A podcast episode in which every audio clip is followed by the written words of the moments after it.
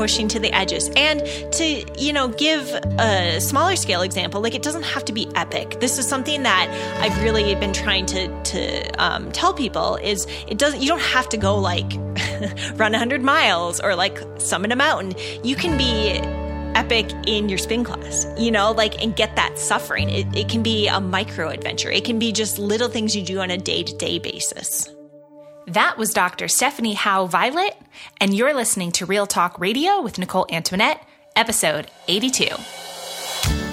Welcome to Real Talk Radio with Nicole Antoinette. That's me, the podcast that's filled with refreshingly honest conversations about the wonderful mess of being human.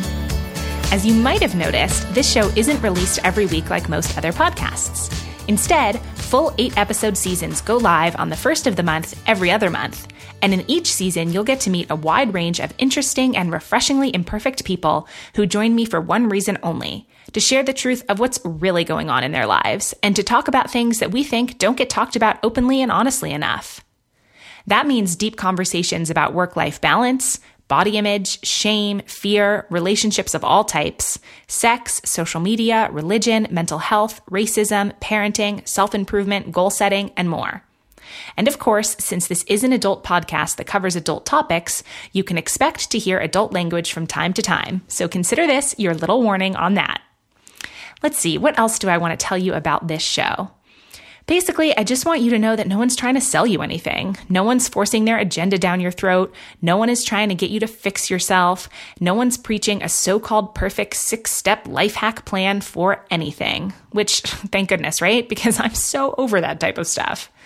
Instead, my hope is that each episode of this show makes you laugh, think, and just feel less alone. Because honestly, that's all that I ever want to know that I'm not alone. Which is why this podcast is more than a podcast. It's a community and you won't hear any ads or any sponsors or any other kind of outside influence. The show is actually 100% listener funded, and each new episode is made possible by people just like you who have pledged $8 per eight episode season. To do this, we use a platform called Patreon. And not only does your support cover the costs of producing the show and ensure that it can keep going throughout the year, but it also earns you access to over 30 hours of exclusive bonus content and a super fun community. You'll get extra episodes with favorite past guests, people like Kate Grace, Kathleen Shannon, Alexandra Franzen, and Carrot Quinn, just to name a few, with new bonus episodes added every month. You'll also get end of month reflection episodes directly from me, where I go into detail about my successes, failures, goals, and lessons learned each and every month. You'll get my popular weekly email series, Notes of Grit and Grace, in your inbox each Friday if you want that. You'll be able to join our fun, casual monthly book club if that's your thing. And you'll just have lots of cool opportunities to help shape the future of the show. So for all of that, just go to patreon.com slash Nicole Antoinette to make your pledge of $8 or more per season. That's patreon.com slash Nicole Antoinette. Your support is what will enable the show to continue, and if you're in the position to be able to help fund the show, I can't tell you how much that would mean to me. Plus, it's going to be so much fun for us to be able to get to know each other behind the scenes in our community. And now, let's dive right into today's episode. Today, you'll get to meet Dr. Stephanie Howe Violett. Stephanie is a professional ultra runner with a PhD in nutrition and exercise physiology. Her long and impressive running resume includes a 2014 win at Western States 100, the world's oldest and probably most prestigious 100 mile trail race. In addition to her own pursuits as an athlete, Stephanie works as a coach and sports nutritionist, using her passion for nourishing the body through both physical movement and real food. She believes that eating and physical activity should be a beautiful, enjoyable part of every day, and the combination of her personal experience as an elite runner alongside her scientific expertise in exercise physiology and nutrition allows her to approach coaching from a unique perspective. In this episode, Stephanie tells us what it's like to run 100 miles and goes into such awesome detail about her evolution as a runner, what it's like to race such long distances, what she eats during training and racing, and so much more. We talk about the value of doing hard things, the benefits of intentional suffering, and what happens when your identity gets too wrapped up in one thing, like running, and then that thing is suddenly taken away. This is such a wonderfully honest conversation, and I love everything Stephanie had to share about running, mental toughness, body image, nutrition. All of it was so good, and I hope that you love it too. So, all of that starts in just a moment. And as always, you'll be able to find all of the links and resources mentioned in this episode over in the show notes at NicoleAntoinette.com slash podcast.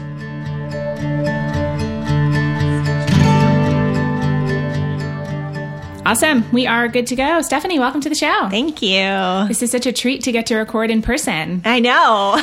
One every like 30 episodes I get to record in person. So this is lovely to have you here in my little home office situation. Yeah, just catching up over coffee. Catching up over coffee. Coffee for you, tea for me. What kind of coffee are you drinking? Um, I have back porch um, Ethiopia um, beans, just black. Are you an everyday coffee person? I am.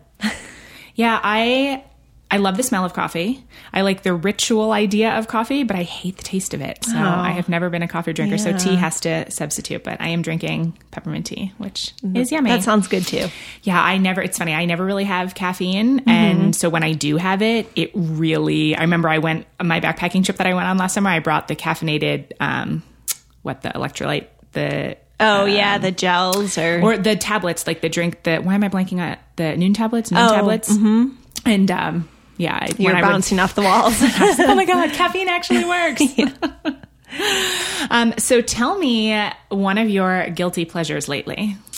What are my guilty pleasures? Um, well, I've been really into making ice cream. mm. and um, I will say we have about six different kinds of ice cream in my freezer. And um, I definitely have been having ice cream every day. So it feels a little bit like a guilty pleasure. That's a nice winter activity. yeah, I, I, don't know. It's kind of cold out for ice cream, but um, it works. I should lend you. It's funny, I don't have it right now because our friend Zoe has it, but I have this incredible ice cream cookbook. Oh yeah, um, cookbook. I mean, I guess that's, you're not cooking. That's funny cream. you mentioned Zoe because she was my ice cream making pal this last time. See, there you go.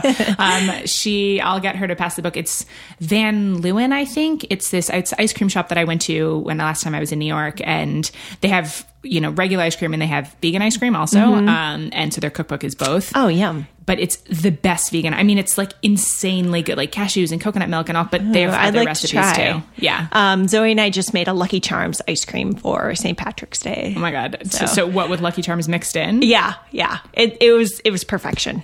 Uh, that sounds amazing. yeah. Um, tell, what else am I curious about? Random real life things right now. Um, what is a habit that you are either trying to break or build this year? habit I'm trying to break is to be more of a morning person. And I actually am a very good morning person in terms of getting up and working. Like I love to wake up early and just like sit at my computer, drink some coffee, answer emails, but I don't like to talk to people. So first thing in the morning, I can be kind of cranky. And my, my cousin, um, coined the term hatching.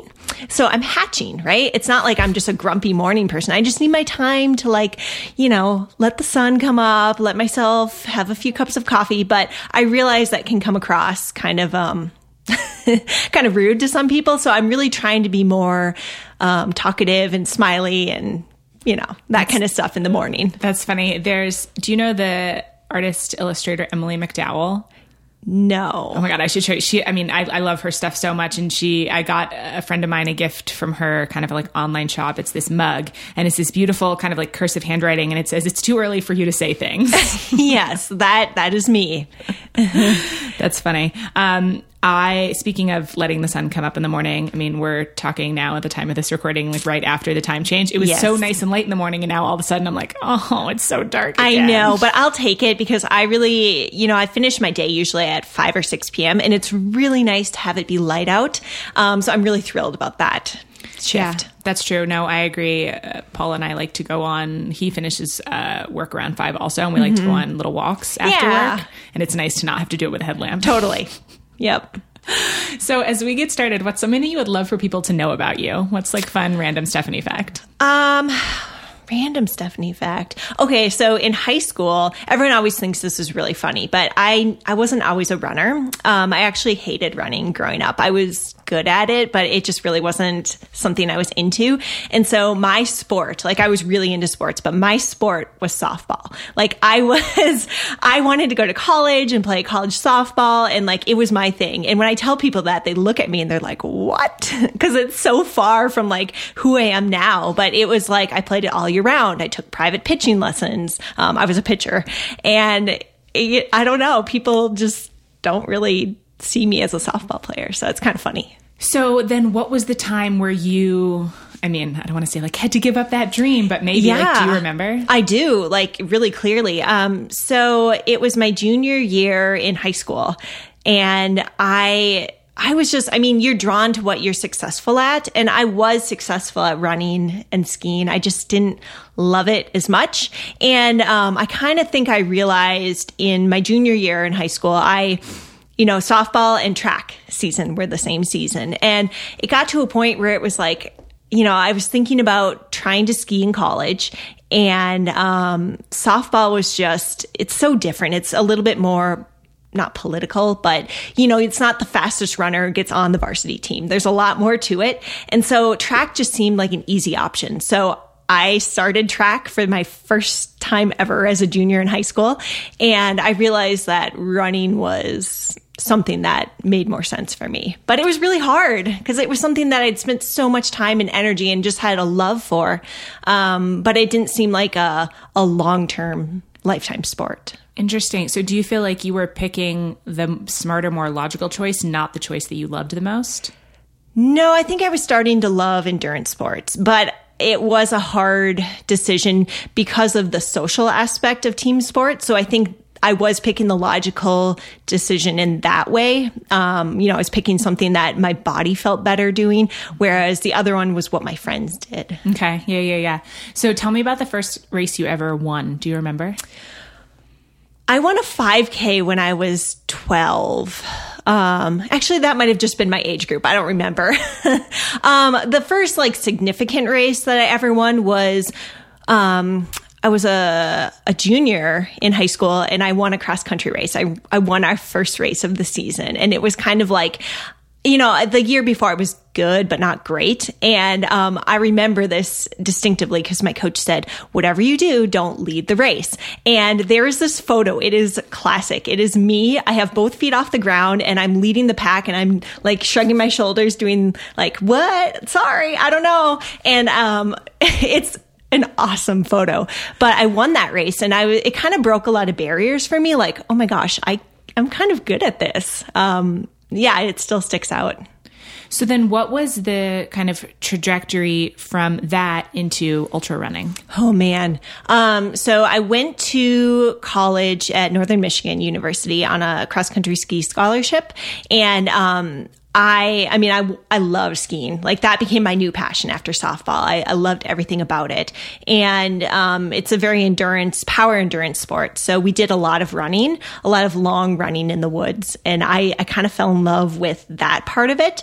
But I didn't become an actual runner until I finished college. I moved to Bozeman, Montana, and um, I started a master's program. And just with like the interest of time, running made a lot more sense. Mm-hmm. So I started running a little bit more and Bozeman has great trails, a really great like trail racing scene, more mountain racing.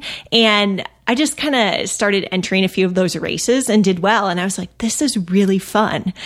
But I didn't bridge into the ultra world until I moved to Oregon. And um, partly it just was i don't want to say random luck because i would have done it eventually but there was a 50k in bend and my boyfriend at the time now husband signed up for it and i was like well if you're going to do it i'm going to do it too. I want this experience. So i i ran this 50k and it was it just blew my mind. Like it was so hard. I cried, I laughed, um, I finished, and I was like, wow, this is like, this is awesome. And I found the longer I went, kind of the better it was for me. How so? I just placed better. Um, I'm not super fast per se. You know, I like if I were to be like a, a faster, you know, sh- shorter distance runner, I would kind of blend in, I think. But in the longer races, it's more than just raw speed. There's so many other factors, and that kind of plays to my strengths. Just problem solving through things, um, getting lost, having to troubleshoot, and I, I find that um, you know I do pretty well. So when you finish that first race or that first ultra, I guess. Yeah. So d- define ultra for people. So an ultra is anything over a marathon. So um, 50k is kind of the shortest distance. That's 31 miles, um, and then it goes all the way up to 100, even 100 plus miles. Okay, so it's a long ways. Crazy. So when you finished that race, did you think, oh, I mean, I could win these. Like this could be like a professional track for me. Not, no, not at that point. So, um, backing up, it so it was a 50k, but it was also the USATF um, 50k national championships, and so it it did bring in a. I don't want to say it was like a stacked field, but it brought in some more um, competitive runners, and I finished second. So I finished well. And the the woman who won, she is probably my my mentor, my reason I'm in this sport. Her name is Kami Semick. She lives in Bend, also, and um, she beat me by like 20 or 30 minutes. Like she beat me by a lot. And I knew of Kami. She's like a really established um, ultra runner and just like shorter, like half marathon up distance runner in Bend. And she talked to me after and she was like, you know, you should think about doing these. And I was like, oh, really? And um, we kind of just became friends. And she became like a really um, important mentor for me. And she actually is the reason that I got on the North Face team. Okay, tell me that story. So she, you know, she was she was on the North Face team, and um, she had been on for many years, and they're always looking for new up and coming runners. And um, so Kami, I don't, I don't know if I just made an impression on her or if you know I was a local, but she had recommended that um, the team manager talk to me um, the next year after I'd done two 50Ks. And um, you know, they were looking for someone new who might be interested in the ultra scene. And I was just so excited about that. So I feel really lucky that I was in the right place at the right time. I met this wonderful person who has really opened up the doors for me in terms of making running as a career. Yeah. So, what I appreciate most about that story is I don't know. I think that sometimes we aren't comfortable being honest about the role that luck plays in things. Like, obviously, you work really hard. And of course, mm-hmm. you also have some natural ability too, right? And yeah. but I think that it is always like a combination of factors. Like when you look at anyone who's successful in any field, right? Like it's always they there was someone there who was yeah. the mentor at the right time or and not to say if you don't have that you can't be successful. There's no like black and white thing, but I do mm-hmm. think that it's important it's like people don't want to be honest about the fact that well also like i got a lucky break or i was in the right place i don't yeah. know so i appreciate that yeah very true i mean i probably would have found ultra running but my life may look much different right now mm-hmm. so i'm curious so when you say that you joined the team mm-hmm. i think and i know i'm not alone in having this question on kind of looking at and I know that running isn't the only thing that you do when people are like, how do you make money from that? Or what does it mean yeah. to be sponsored? And I know it's different for different athletes, but what does that look like for you? So when I first started, um, I was still in school. I was working on uh, my PhD. And so I was, and actually while I was working, I was teaching full time at the community college in Bend. So I had a very busy schedule so when I started, I was on, um, they have two levels of the team. They have the national team, then they have the global team. So in the national team, I just got some product and some support to go to races. And um, that worked really well for me because I was really busy and they would just help with the travel costs. And as I started racing more and got a little bit better, um, I moved up to the global team, which means you get a salary and then also just some other perks as being part of a sponsored athlete. So you, you know, you make money, but it's not necessarily enough to live off of. So for me, it was just a, a means for me to work a little bit less and spend more time traveling and um, running so right now, um, you know, I still work and I'm actually very thankful that I do, but I have that extra financial support so that I can do some of the, I can just make running more of a priority in my life. Well, yeah. And like you said, help getting to races that might be really expensive to travel yeah. to or that yeah. kind of thing. Yeah. Well, I mean, and if they're running something you love and something you're going to do anyway, having that team support, right? Like only makes that better. Oh, it makes it so great. And the North Face team, like we have an incredible family of runners, but we also have this incredible athlete team from other disciplines and I think that's one of the things I appreciate most about the North Face. And, um, you know, there's not many teams like that, but we have climbers, we have snowboarders, we have skiers, and we get together once a year. We have an athlete summit and it is the most fun week. They just, you know, we're just playing outdoors and it's the most badass athletes and you get them out of context, like out of their sport and they're just normal people and it's really cool. No, that's awesome. I didn't think about that. The benefits of being having a sponsor that's not just a running company. Yeah, yeah, it's it's great. And part of um, also what I, I appreciate is that they're not really driven by results. Like, I mean, racing is important. That's how you establish yourself, how you build your brand. But to them, it's more important who we are as individuals. You know what we do with our social media platform and the adventures and projects. And that's kind of more of like not necessarily a typical running sponsor, but more of like a, you know, a climber or a skiing. Like they, they build their brand by doing these adventures. And that's kind of how running is to them. So I, I love that. Like last year I was injured and it didn't really matter. Yeah, no, it sounds like it's a good fit for you. Yeah. That's awesome. So going back to, let's say, like the first couple of longer races that you did, what were some either early mistakes you made or lessons you learned that made you think, oh, I definitely want to do this differently next time? Yeah. Um, I fortunately I had some great mentors. Um, so I think I avoided a lot of the newbie rookie mistakes.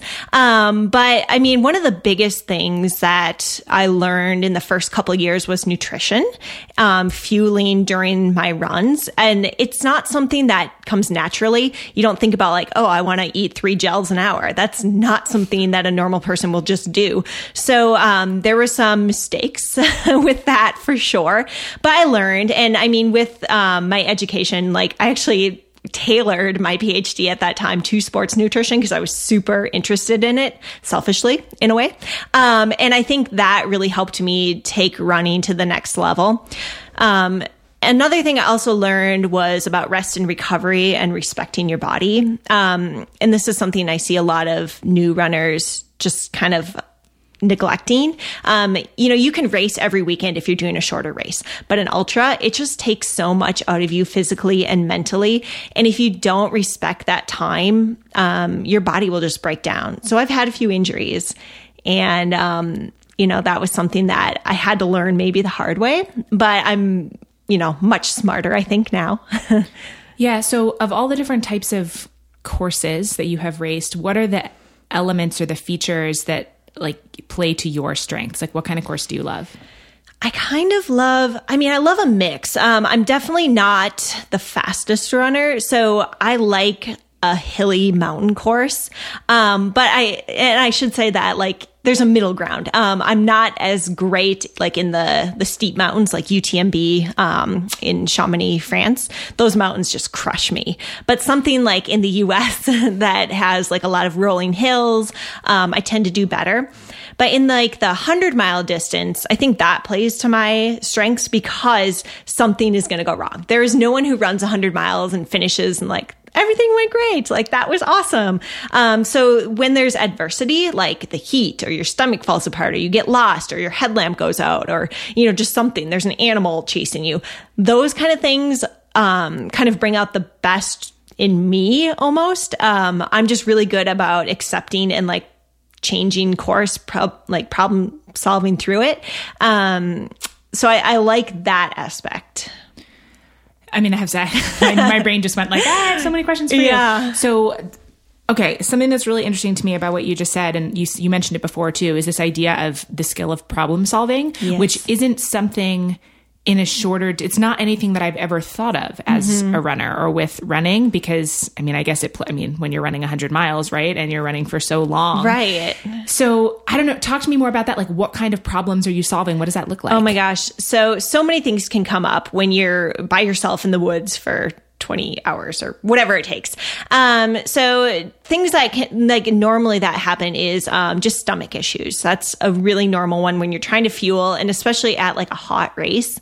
Um, so you can have the best laid out nutrition plan, but things can go south and then you have to figure it out.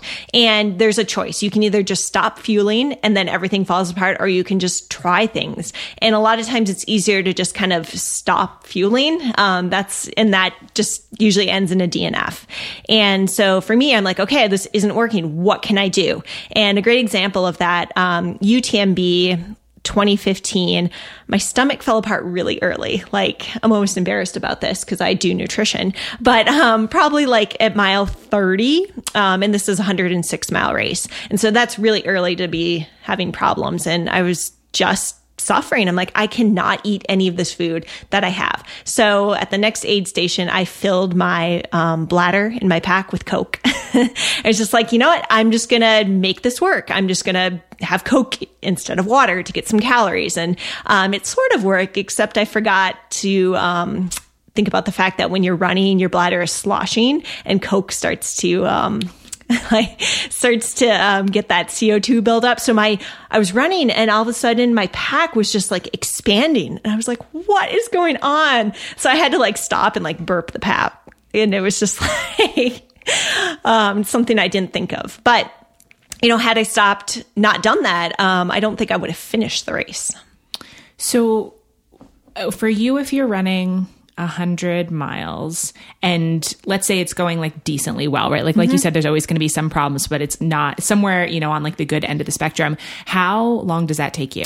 Well, it really depends on the course. So, um, my first hundred miler, it went really well. Like very few things went wrong. Um, I mean, I worked through a lot of things, but I ran um, 1801, 18 wow. hours and one minute. Um, that was my shortest one. The longest one was UTMB 2015. That took me 30 hours. So, um, I mean, in just like the courses were very different, but also like time just gets eaten up when you spend time at the aid station or if you, um, you know, are walking. Well, yeah, that was another question, because or that I feel like a question people would have is like of a hundred of those miles, how much of that or how often are you walking? A lot of it. Um, a lot of the uphills. Um, again, depending on the course, like Western States, it's um, it starts in Squaw Valley and ends in Auburn, so it's a net downhill. Um, but there's a lot of uphill at the beginning, so you're hiking those steep uphills. Um, but then at the end, when it's like more runnable terrain, you know, you're trying to run most of it. So, um, but there's more walking the longer the race because you can't, you just can't run for 30 hours straight. Yeah. Oh my God. um, so this might be a really random question, but very selfish question that I'm going to ask you. So I mentioned before um, the hike that I did last summer, the backpacking mm-hmm. trip that I did. So I'm in the process of planning another one for yeah. the summer, and um, I'm planning on doing the Washington section of the PCT. That. Yeah, that's so exciting. The advice that I or like people have said that it's a lot of elevation, like a lot of steep uphills and downhills, mm-hmm. and I I don't know if it's me or technique or whatever. I have such a hard time descending, like oh, going oh, yeah. downhill. Talk mm-hmm. to me about how to so, be a good descender. I feel you. Um, I used to be a terrible descender, and um, it was so frustrating when I would run a race. I would do well in the uphills, and then everyone would fly by me on the downhills, and I was like, "What is going on?" So um, the good news is it's trainable because um, I literally was terrible, and um, it, you know, I just practiced a lot, and it sounds kind of silly, but I would do like you know how you do hill repeats like uphills, I would do them downhill and like just practice being uncomfortable, going a little faster, letting my legs turn over. And um, I did them on pavement to start just to like build that confidence. But that does two things. One, it just gets you used to going down faster and being more trusting of your body. And two it um, i call it seasoning your quads. So it just destroys them. They are so sore. And then um, they build up and they get used to that impact. So i think you know you really have to make a point to practice it. Um, and like every downhill i would like not just like run down it like easy and like I would focus and people were probably like, why is she so serious? But it made a big difference. Um, and then I also ran behind people who were really good at descending and just watched what they did. And I would stay with them for like five steps and then they'd be gone. But it really helped me to see like how to really run downhill more efficiently. And now I would say it's my strength. Interesting. Okay. I mean, I wonder the differences between hiking and running, obviously, because like you're not going to be going that fast, yeah. right? But I mean, like this weekend or this past weekend, I did kind of my first hike of the year, right? Like we live here in Bend, it's mm-hmm. finally nice enough, and I went to Smith Rock, yeah, and I went like up the front side of Misery and down the back, and like mm-hmm. even that backside, like with those switchbacks, yeah, and how like the rock is so slippery. Yep, I'm first of all terrified. I feel like I'm like going at an angle sideways, and like afraid that I'm going to, sl- I don't know. Like, yeah. What could I be doing better? No. So I think it's the same idea practice. So just put yourself out there. I know it's uncomfortable, but it'll get easier each time. And then um, the same thing, seasoning your quads. Running or hiking can be even more, um, make your quads more sore because of all the braking. That's when you get sore. So just getting used to that stimulus and then having good shoes that you can just like really trust like you know you can you can put your foot down and the shoe is going to respond so i think mm-hmm. that's important for downhills Yeah, it's funny what you mentioned about the braking. I feel like that's a lot of what it is. Is the like almost like the like trying to stop Yeah. the momentum. Like your body wants to go faster Right. or go for race. So that's what shoes do you wear? Um, I have a pair of the North Face Ultra Trail. Um, they have really good tread on the bottom, and they they just fit my feet well. I've got a narrow foot with a high arch, so something that holds my foot in securely is really important for downhills. Okay, well I'm gonna try those on because that Yeah. was my other big thing from last year was I had so much foot pain. Part of that Oh was me being an idiot, and part of it was just it was what it was. Now I'm like I have to solve this. I'm gonna try on all the shoes. Foot pain, and actually, it's funny you say that. Um, socks matter almost more than shoes, and I actually have a pair of socks for you today. oh my god, are you the best? yeah. So I, I made a sock this year and it's called the Stephanie sock. Um, and What? Dry, yeah. Um, Drymax is, um, one of my sponsors, but they make their, and honestly, I, I use their socks for years. Um, and I will say that they do really help prevent blisters. So, um, you can try these out and see if they help. Yeah, I'm into that. I wore um, the the socks I brought last year. I brought a pair of Injinji socks, which is Mm-hmm. what I've worn running for years, and I brought a pair of darn tough socks. Um, I don't know. I've been told to get like basically the thinnest socks possible. But, Yeah. like you think thicker is going to be These more cushiony, but you know, I'm dude. I'm super excited. This Yeah. is my basically my project for the next couple months is buy a bunch of shoes in like sizes larger so my feet can swell Yep. and just hike a bunch. And You should be a product tester. You I should be. Take See? things. All right. Yeah. Well, we'll talk about that. That's awesome. Um, okay. So you lightly mentioned Western states before. So Yes. quick overview, first of all, on what that race is. Oh, that race, like I just get chills hearing the name. Um, so Western States is a hundred mile race um, in California from Squaw to Auburn, and it's a really iconic race because it was the first hundred mile race won, or first hundred mile race actually run, and it was a it was a horse race, and um, one of the guys racing it with his horse, um, the horse went lame, so he had to like walk, hike, run the entire course. And he made a bet with one of his friends that he he thought he could run the entire course in one day, 24 hours. And um, that was something at the time that was just unheard of. Like, you know, a marathon was the longest distance. And so um, this guy, his name is Gordy Ainsleigh, he, you know, set out and run ran the course and finished under 24 hours. And that became the Western States course. And to this day, it's, you know, the there's a, a big finishing prize, a really sought after prize, um, silver belt buckle if you finish under 24 hours. But it's to me the most I mean, it has so much energy and excitement and history behind it. So it's it's really a race. It means a lot to me. It's a hard race to qualify for, isn't it? It is. So though you have to run a qualifier to um, get into the lottery. And then the lottery, you know, so many people want to run. They only let 100 or 350 people into the race. So it's, it's, you know, people wait years and years to get in. Um, if you're top 10, you get an invitation back each year. But if you miss that, like me, um, I was I had been top ten in the past, and then last year I was injured, so I had to requalify. And there's a couple races; they're called golden ticket races, and um, they're again really competitive because people want to get a spot. But if you are first or second in one of those races, you get an entry. So that just happened for you. That just it? happened. Yeah, I'm still like excited about it. So do you think it's accurate to say that Western States is the most prestigious hundred miler? I think so. Yeah. Um, so we're going to talk about you won that race. That was what I 2014. 2014. Yeah. What would you say were like the building blocks or the factors that led, like the most important factors that led to that win for you? Um, I had great mentors and I was like a sponge. I just like, you know, the people that I was surrounded by um, were really into Western states and they had so much advice to give. So that played a big role. Um, two, I was really smart about what I had, like my talents, my strengths, and my weaknesses. And I didn't try to manipulate them. Like, I just, was really realistic about my training. I didn't go crazy. I didn't try to manipulate my diet. I didn't do all this crazy heat training.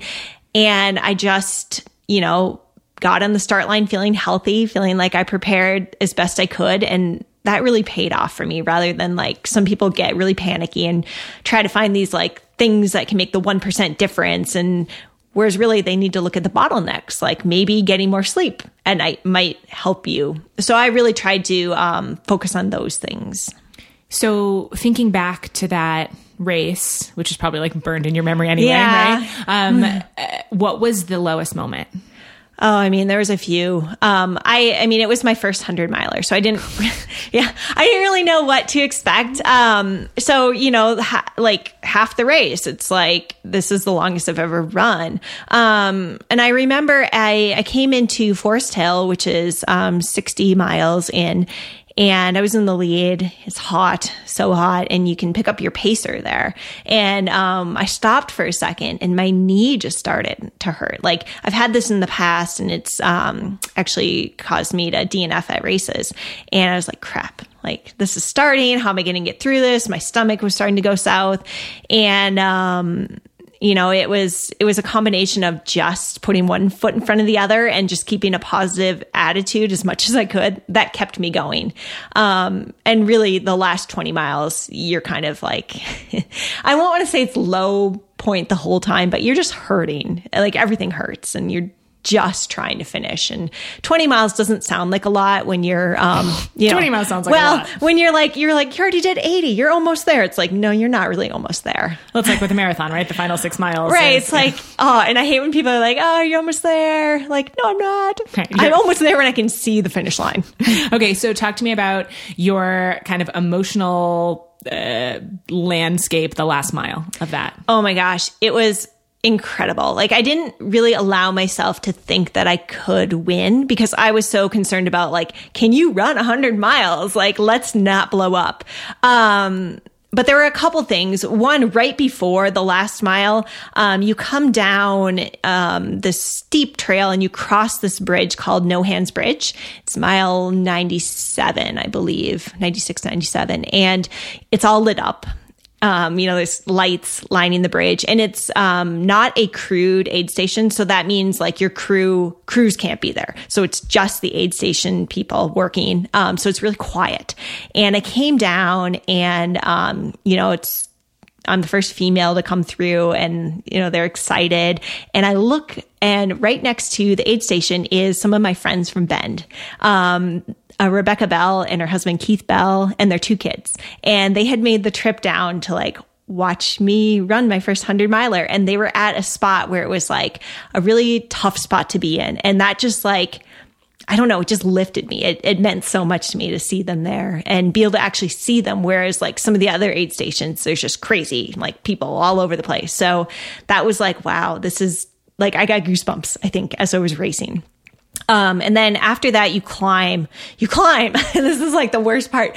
Um, you climb this really steep hill. It's like a thousand feet. Um, before you descend into the track in Auburn. And I remember getting to the the pavement, which means there's less than a mile to go, and um, everyone in your crew can run with you into the finish. And so my crew joined me, and I was pretty close to breaking 18 hours.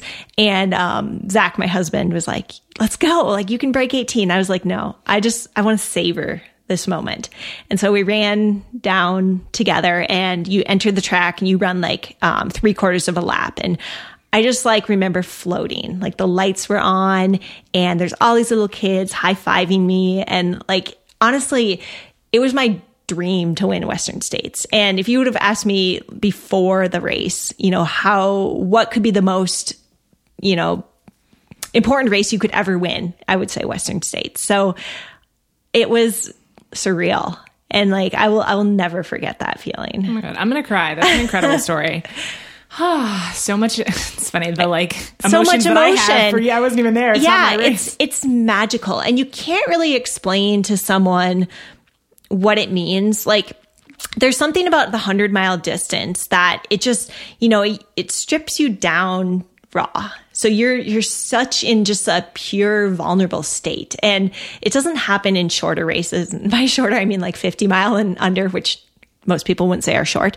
But in a 100 mile there it's just getting to the finish line there's so much more emotion, like just raw emotion and satisfaction that your body was broken, your mind, your spirit, everything was broken and yet you kept going. So it's it's really a different kind of feeling.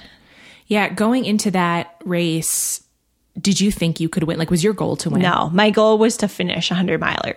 And um, I mean, that said, I knew I could do well. I'd had done well in the shorter distances. And so my hope was to be top 10 so that I could come back. But, you know, it's, it's really hard to have like a time goal or a place goal when you've never run that far.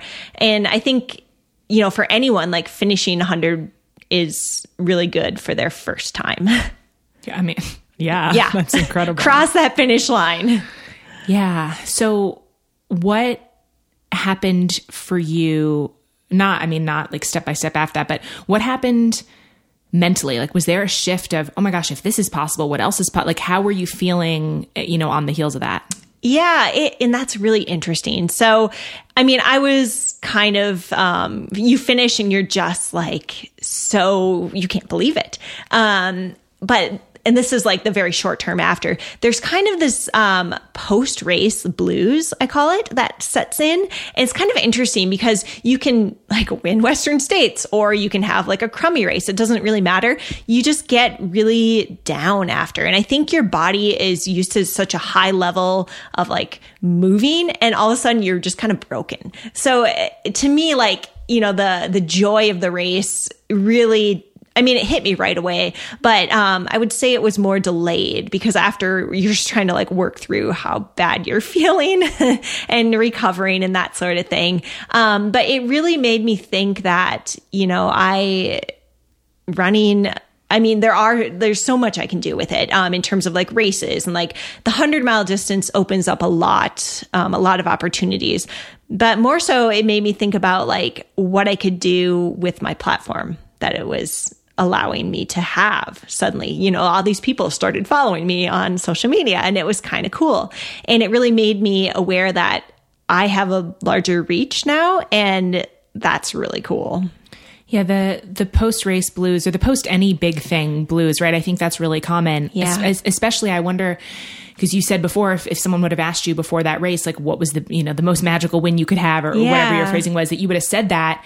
It's kind of a strange thing if you accomplish your fantasy goal, right? The thing that you would Mm-hmm. daydream about, and then you did that. Then it's kind of like now what? now right? what yeah yeah so i mean there was that um and there were other races um that were appealing to me but i think just going back to western states like i still have those feelings. Like you know crossing the finish line it doesn't matter if you're first or last just crossing crossing that finish line is magical. So i think in a way um, a difference with 100 mile or ultra races is it's about the journey and that sounds really corny but it kind of is because like i mean you know it's cool to finish but it's not like there's prize money usually. It's not like there's like all these people at the finish line. You're really doing it for you so i, I feel fortunate that you know i have won my ideal race but there's still like it's still exciting to go back and the the following year i finished third and um, I struggled a lot more. I had just things go um, go south for me much earlier, and I'm in ways I'm more proud of that finish because I stuck it out. So Yeah, yeah. When things don't go well, right, Yeah. Um, yeah, man, I can't. I can't imagine. I'm still thinking about like running 100 miles. That's so crazy. Would you describe yourself as a competitive person? with myself, yes, um, I definitely I'm a type AAA. My mom would call me. Um, so I, I am competitive. You know, and I am in races, but my competitors, for the most part, are my best friends. So, like in um, 2015, I finished third and I was in second until like the last couple miles and someone passed me and she's one of my good friends. And my first thought was like, wow, great job, Kaci. Not like, oh crap, she's passing me. But um, so I just don't feel that competitive feeling when I'm in a race like that. It's more like a, it's more like we're all working together in a way. Yeah, that's interesting. So, if it's not the competition, why do you run or why do you race? Yeah, I and I thought about that a lot last year. So the reason that I run and race is because it's an opportunity for me to push my body and to prove to myself that I'm stronger than I think. You know, like I mentioned, you get totally stripped down to your just raw self. And I love that feeling. I love that suffering. I know that sounds really just morbid, but it's such a cool feeling to just push your body and you learn a lot about yourself. Um, and I, I just thrive off that. Yeah, I'm so this is hitting right in one of my like personal curiosities, like interests a lot. This idea of intentional suffering. Mm-hmm. And right, because obviously we're not going to glorify suffering that's forced upon Right. someone, right? That's not what we're talking No. about. But I mean, you're choosing to do this, right? When you could choose something that's much more comfortable and not nearly as hard, right? Or Right. scary. So I'm curious looking back for you on your life, were you raised to value this or like where does this come from? I always like to push my body. I just like how it felt. Um, I mean, I was a very, I know I'm a very physical person. So that's how I learn best. That's how I understand things best. When I need to clear my head, I need to go do something physical. So I think that was just part of my nature. But I also feel really, I'm intrinsically motivated. Um, and so to me, being able to intentionally suffer like that, those times then afterwards where you're relaxing, they just seem so much more enjoyable to me. And I think that's always how I've been.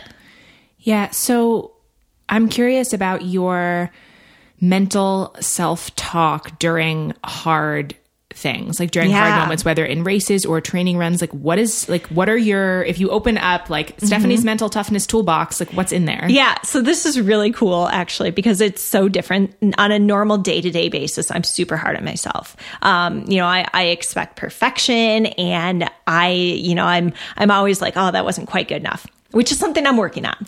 But um, in a race, I shift. I have this switch in my mind where I am so kind to myself when I'm racing and when things get tough, I'm like, Stephanie, you're doing such a good job, or just run the best you can to that tree and then you can walk. And I'm like so positive, and I don't know why that happens. I've really been trying to figure that out. Um, but I'm really good at self talk, and I talk myself through things, and I'll talk out loud just to myself and the trees, and it really helps when you know if I were to like you know, t- tell myself how poor I'm doing or how bad it's going, I don't think I would finish. So when I'm, you know, encouraging myself, and it just comes naturally. You know, it it seems to really help the process. Well, and I'm sure if it didn't come naturally, that like anything else, it's a skill that can be built on, right? Like being able to Yeah. recognize kind of the downward spiral thoughts and interrupt them and replace them, or, you know, Yeah. that type of thing. Yeah. yeah. I'm always interested in people's like mental toughness. Yeah, it's How to be tougher. And I don't it's not something I think about. It just kind of happens. And one thing that um, people find amazing is that when I say I run 100 miles, they're like, "What do you think about?" And I'm present the whole time. Like I can't my mind doesn't wander, which is so weird. That is very. Like, that's a. Yeah. long time to be like in the moment. Do you feel like there's anything that helps you drop into that? The movement. Um, I think I'm just focused on what I'm doing. And it's not like I, you know, I'm just like so serious and like racing with my head down, but I'm just, you know, really focused on what I'm doing and the people and the nature around me. So I think trails maybe help me to drop in like that because there's always something to be thinking about or aware of. Right, like looking at your footing and seeing what's happening. Right. Yeah. And making sure to look up and take in the the beauty every once in a while. Yeah, the the mental toughness, the intentional suffering, like it's it's so interesting to me. I feel like like anything else, the only way that you get better at it is by doing it Right. more, right? And that if you aren't in the habit of doing hard things, then you do something hard, and of course it's going to be awful, right? That it's- Totally. yeah. It's type two fun. Um, yeah. And the other thing I think is cool is, you know, people always say like, oh, you know, you, you're lucky you can do this. And in a way I am with, you know, I have genetics playing on my side, but I think anyone can. And the cool thing about trails and ultras is you do see more of that. Like anyone is doing it. And, you know, it takes a while to run 100 miles, but I truly think if someone had a goal to like be that, they could. You know, you can mm-hmm. you can make these choices that can allow your body to be able to do these things because we all have the ability somewhere in us. Mm-hmm. yeah. No, I agree. I. Yeah, I mean, I don't know that I would ever want to run 100 miles. Well, that's another I- question. Yeah, it's yeah, all yeah. it's all relative. No, but I do think it is really worthwhile to like dig into in any situation the stories you're telling yourself about what is and isn't possible, right? Like putting aside actual limitations, right? And Yeah. being able bodied is a privilege, of course, you know, but if once, if we're talking, you know, about people who do have that privilege, right? It's looking at like it's not that I think I couldn't do 100. I just don't know Right. that that's what I want to do, but it's it's it is interesting though to just pay attention to that. Like, well, I can never do that. Mm-hmm. that's interesting. You Why not? might Yeah. be able to. Yeah. And um, back to the North Face, I think they really kind of foster that. You know, like they're their hashtag never stop exploring and just the things that some of their athletes have accomplished has really opened the doors for me. And, you know, it's kind of funny to think about like running, and like it's, it's a very controlled environment, right? Like we're running around a mountain and there's aid stations. Whereas I think of some of the other athletes like, Conrad Anker and Jimmy Chin, like on a portaledge on the side of a mountain where they could die at any second. I'm like, what I do is so tame. So that kind of gives me more perspective because I'm surrounded by these people who do things like that. And I'm like, wow, I mean, the amount of suffering the human body is capable of is amazing. Yeah. And I don't know. I, I, I, have. I've been thinking about this a lot lately. About, I mean, for me again, I feel, I feel like I keep coming back to the hike because that's like so fresh in my mind. Yeah, it's almost like against all common sense. I want to do this again. Like it was awful. It was so hard. I had mostly had a terrible time, and yet, like here we are. I know. Like, there's something about that that I I still I feel like maybe I could do it better or I learned some things yeah. or there is something about doing a really hard thing that is that appeals to me. I think our bodies are like programmed for that. You know, it could be like I don't know, an evolutionary thing, but just like we like to push ourselves. And I don't know, like there's something about like suffering and having be terrible. Like I, I'm not going to lie and say that, you know, running 100 miles feels great. It doesn't. It's so hard. And, um, but yet, you know, it's that makes you feel good in a way. Like you, you learn about yourself and not just physically, but like spiritually, maybe it's like this experience. And I think we're drawn to that for some like odd reason. No, I mean, I think so too. I think that's the rise in popularity of the longer distance running and mm-hmm. a lot of mm-hmm. this kind of stuff. Like I, uh, a quote, I love Mary Oliver and her poetry. And I was thinking about that again a lot on my hike. And there's this one, this one line from one of her poems, um, that goes, are you breathing just a little and calling it a life? Yeah. And that, like, for some reason was like on repeat in my head of like how often it's easy to just kind of coast through things or skirt yeah. by, or like that they're, the more intense the experience, even if it is intentional suffering, like that's also where the beauty is. I, I love that and that resonates with me a lot. I I mean I think I think my life is rich because I do those things. Mm, yes. Okay. yeah, wait, so say more about that. What do you mean rich how? Oh yeah. I feel like my life is very rich because I put myself out there and I, I take these risks and because of that I'm able to really I don't know, just do more, feel more, feel more satisfied and it's a really cool thing. Yeah, I think there I mean and not to kind of have a fetish about like the extreme situations because I'm not trying to do that either. But there is something about like pushing to the edges of things, pushing to the edges, and to you know give a smaller scale example. Like it doesn't have to be epic. This is something that I've really been trying to to um, tell people is it doesn't. You don't have to go like run 100 miles or like summit a mountain. You can be epic in your spin class, you know, like, and get that suffering. It, it can be a micro adventure. It can be just little things you do on a day to day basis. No, that's super interesting. I think, well, I think that's one of the misconceptions that people have that it's kind of all or nothing, right? Like if I'm not, you know, running 100 miles or doing this thing for two months or climbing the tallest, whatever, that it's not worthwhile. As opposed right. to like what I'm taking from what you just said is that it's almost like it's an attitude, it's a perspective, it's an approach to life. Like there's nothing maybe inherently epic about a spin class, but if you have, if it's what you bring to that, like some experiences like running 100 miles, it's going to give it to you whether yeah. you go into it with that or not. Right. right? But being able to cultivate that and like an adventure can be what you know it can be something in your backyard. It can be you totally. Know. and i love that because you know we all have things in our lives and it's really easy to just be like i don't have time for this or you know i can't go it's raining today or like i don't want to be outside. But you can cultivate that feeling in in a lot of different ways. And i do think it's a mindset and it's it's a choice and attitude. And um, i feel fortunate for whatever things have shaped me in this way that i'm able to do that Mm-hmm.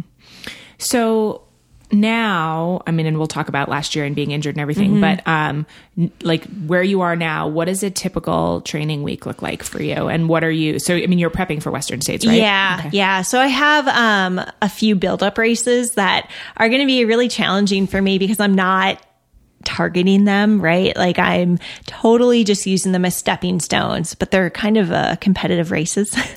so it's a good ego check for me, but it's also like kind of going to be a tough, um, tough thing to go through and execute. But um, anyway, so I'm I'm leading up to these races, and I have one this weekend. So I'll just talk about my training last week because it's fresh yeah. in my mind. So I'm not a high mileage person. I go off time and not miles. Um, that said, like training for 100 miles, you do tend to run a little bit more than your average person. But um, normally I take Mondays off. So today's Monday, not doing anything, maybe a yoga class. And that has been really important for me to, to kind of take that day to rest, recover, absorb, adapt, um, mentally and physically. Um, so Monday's an off day. Tuesday's usually an easy run. Um, and I usually run for an hour, um, sometimes an hour 15 and then, um, strength training. Strength is huge to me. Um, I, you know, I, didn't well i've always done it but now i've really focused on it and it's made a big difference just in how my body feels and how it recovers so i'm really i make it a point to get in the gym even if i don't want to um, Wednesday, I usually do some sort of speed work. And um, this year, it's a little bit different because kind of after my injury, I reevaluated what I was doing with training and um, I kind of thought I was doing too much in terms of like running long distances and then also trying to do speed work. And for me, that was a recipe for breaking my body down. So now my speed work is a little bit more, I guess, gentle on my mind and body, it'll be like a fartlek. So like three minutes on, one minute off rather than like 800s on the track. And sometimes it's, it only happens every other week. Um, but normally Wednesday would be my speed work day. It's usually like 10 miles of total time or, you know, total workout. And then in the afternoon, I'll do like four miles. Um, Thursday's totally recovery day. And I try to cross train right now because we have tons of snow. so, um, my body does better with that. Um, I think when I started to get better at running, I started running more. You know, it was like this I thought it would be like a positive, it felt like positive reinforcement. I was running more, I was getting faster, but I think it was just actually the opposite. I think doing more cross training kept me healthy and fresh. And that was another thing that I kind of looked back at and was like, wow, like you used to be more multi sport and you were happier and you were less injured. So I've been trying to get back to those roots a little bit more. Um, so Thursdays cross training, like an hour, two hours, maybe if I'm skiing or something. And then, um, Friday is kind of just an easy run again, like maybe 60 to 90 minutes. And then um, Saturday, Sunday are my long runs. So I usually do back to back long runs. And, um, you know, it's somewhere between like two to five hours, depending. And I don't go for miles, honestly, because if I'm running at Smith Rock, which is really a lot of elevation, really slow hiking, um, you know, if I, if I run for four hours, that's a really long time, yet it might only be like 20 miles. But, um, time on feet is so much more important. So that's kind of like a typical flow for me. And yoga, yoga as much as I can. Um, I've always had a yoga practice, but you know, I used to do maybe two classes a week, and um, that was pretty good. But I've really started to incorporate it more and more focused on recovery into just most days if I can. And it's made a lot of difference. Like just in my body and my flexibility, but also the mind body connection. Um, I've always felt like that was pretty strong for me, but I think I just took it to another level.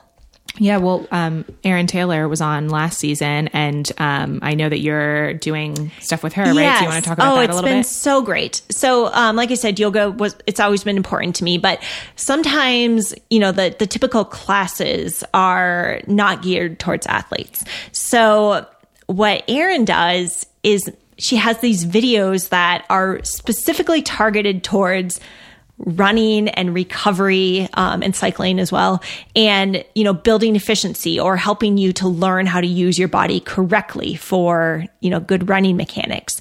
Um, and the videos are anywhere between five minutes and 30 minutes and I just love them because I can come back from a long run and do like the the five minute post long run reset.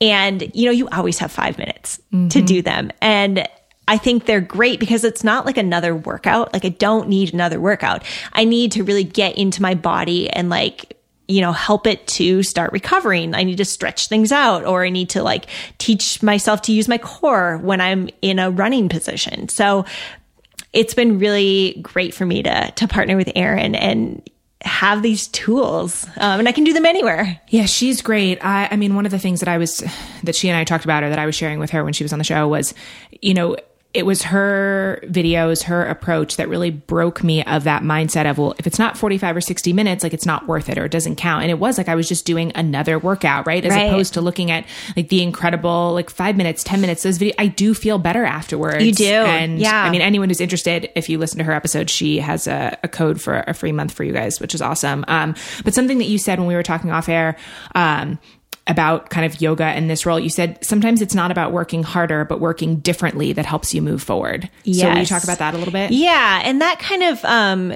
goes back to like you know.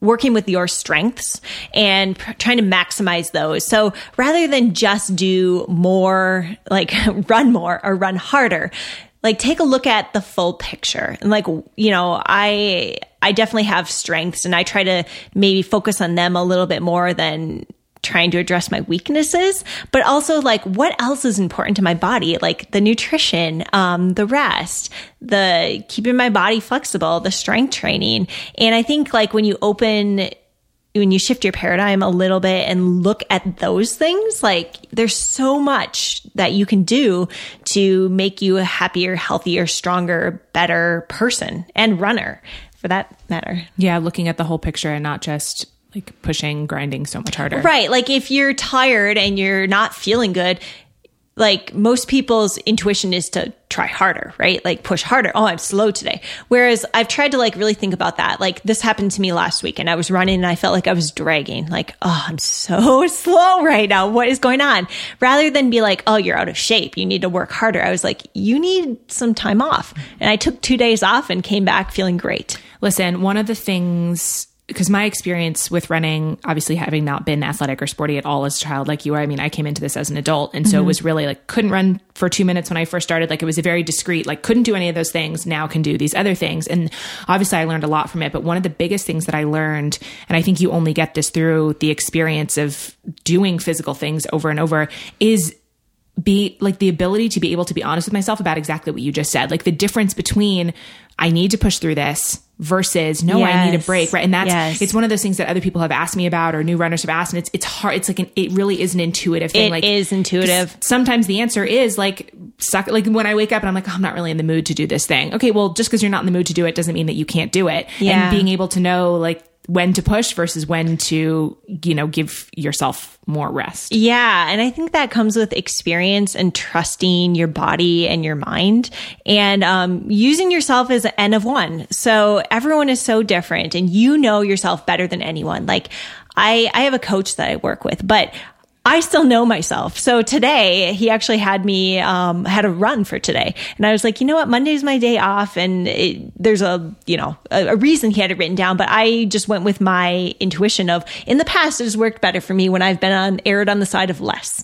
So use yourself and like take the lessons that you've learned to really apply it to your, um, your training and your future because you know your body better than anyone. So for someone listening, let's say who is a runner and has experience running, maybe has done half marathons, marathons, whatever, is interested in ultras and has never Mm-hmm. done them, what would be your advice or like things to tell someone, an aspiring ultra Oh, runner? I've got so much advice. um, so one of the biggest pieces of advice I got when I became when I got into ultras was to take it really slow in terms of not racing too much and not you know take it one one race at a time and give yourself plenty of time to build up and recover from it. Um, and less is more. So you don't have to run 100 miles a week. You just have to focus on the quality.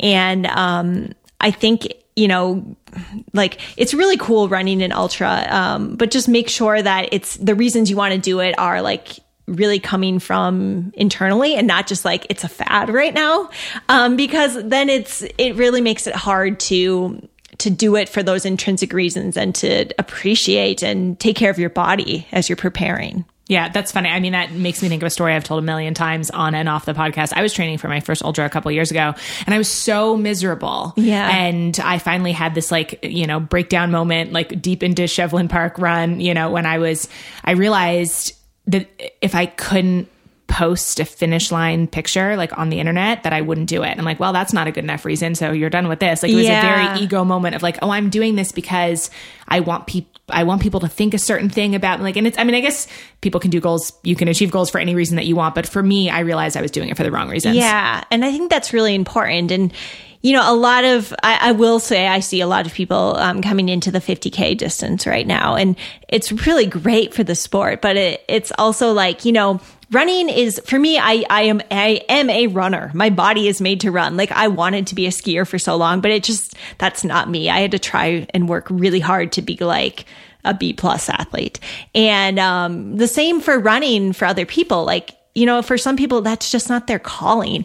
And, you know, it doesn't have to be running. You can push yourself in so many other ways. And I think finding that, you know, that thing that resonates most with you is, is probably going to be a better thing than just doing it because, like, oh, I want to be part of this movement. Um, going back to what you were saying before when you were talking about your own training, I guess I don't know what I was expecting you to say, but uh, I, I would have assumed that you run more than you do. Mm-hmm. And so I think like what you just said about the kind of quality workouts over quantity, like I think that's so important. Oh, it totally is important. And, you know, it, it junk hours just like don't really add up to anything besides making you tired. And I mean, I do, I, I call, I have a hard time saying this, but I do call myself a professional runner, which just sounds funny to say, but I have a lot of other things I do in my life. And so if I tried to just run all of these miles, um, I would crumble because like, I, I still have to work. I still have like emails. I still have stuff I need to get done in my day to day life. So I run, but I think I have a good balance with it. And maybe it's because like ultra running is not so numbers driven, but it's like something I truly enjoy. And I look forward to that period of time each day where I get to run.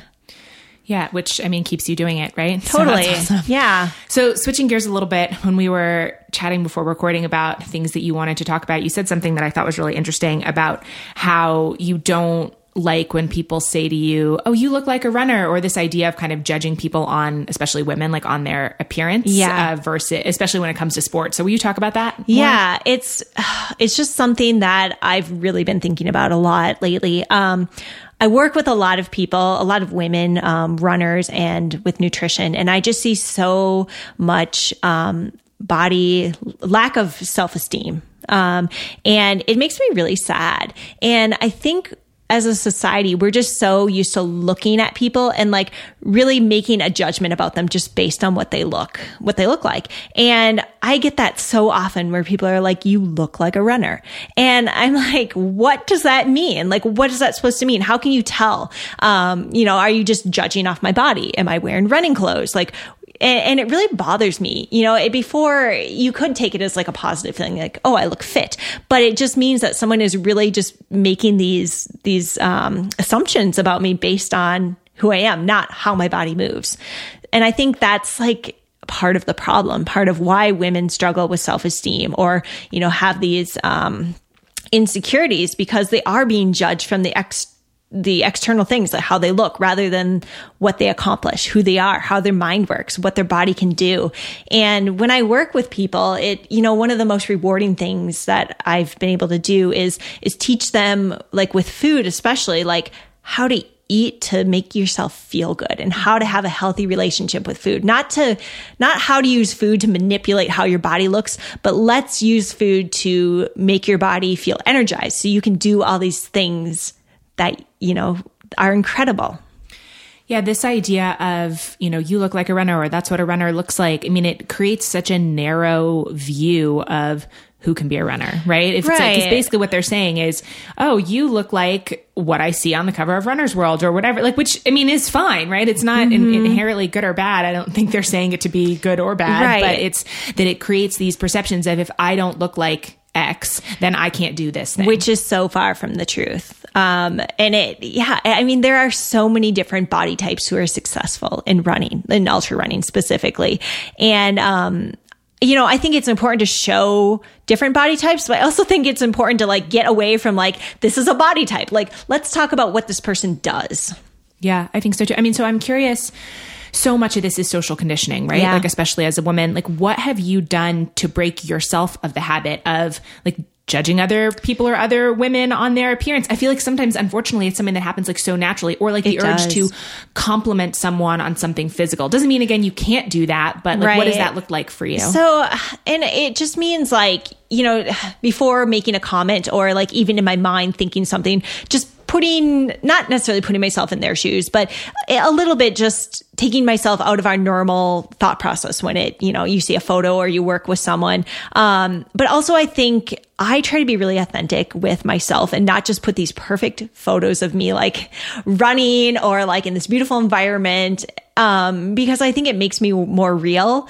And, um, you know, everyone has that kind of story too. And so just having in a bit of, um, what's the word? Not humility, but just like, um, care for other people, um, and knowing like their context, I think is, is a good, healthier way to think about it. Yeah, for me, I mean, and obviously we're talking about just like one specific topic, but uh, this could go on to other things.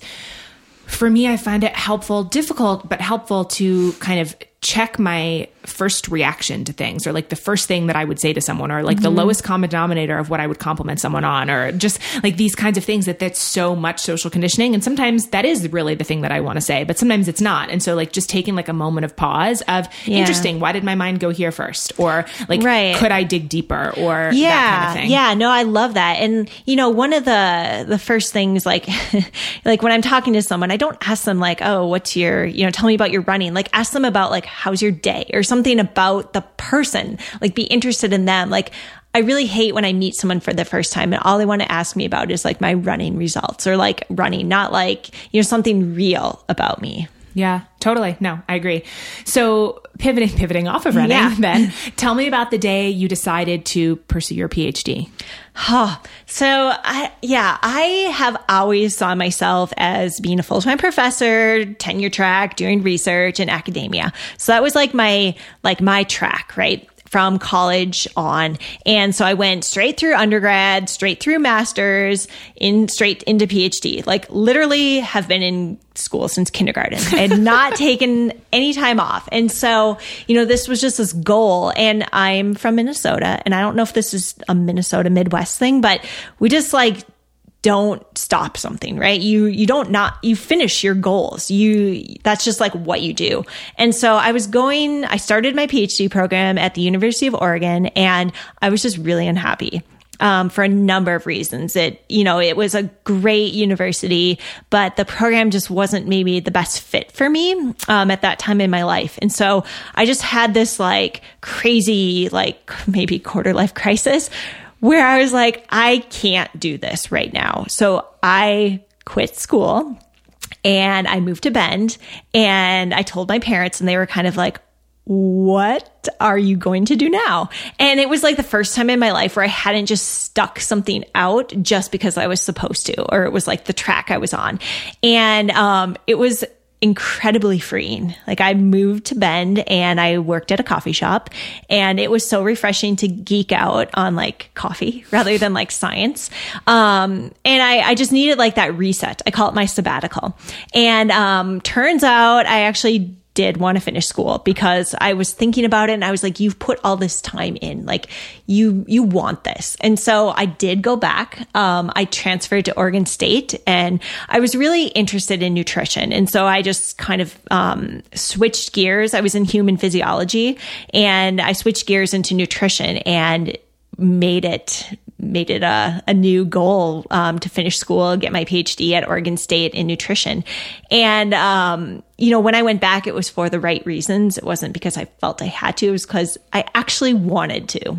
Yeah, that's the other thing too. Like these one dimensional stories that we tell of like, quitting isn't an option or Yeah. whatever. Like it, sometimes you need a break. Sometimes you need to reevaluate. And that reevaluation might have led you down a totally different path. But you happen to go back. And Yeah. I don't just, I, like, I love when I hear people speak about that kind of truthfully and gracefully mm-hmm. that it's, sometimes we need to take a break. Yeah, and allow yourself to even contemplate those options because sometimes you don't this you don't need to change paths, but sometimes if you allow yourself to think about it, it really makes sense.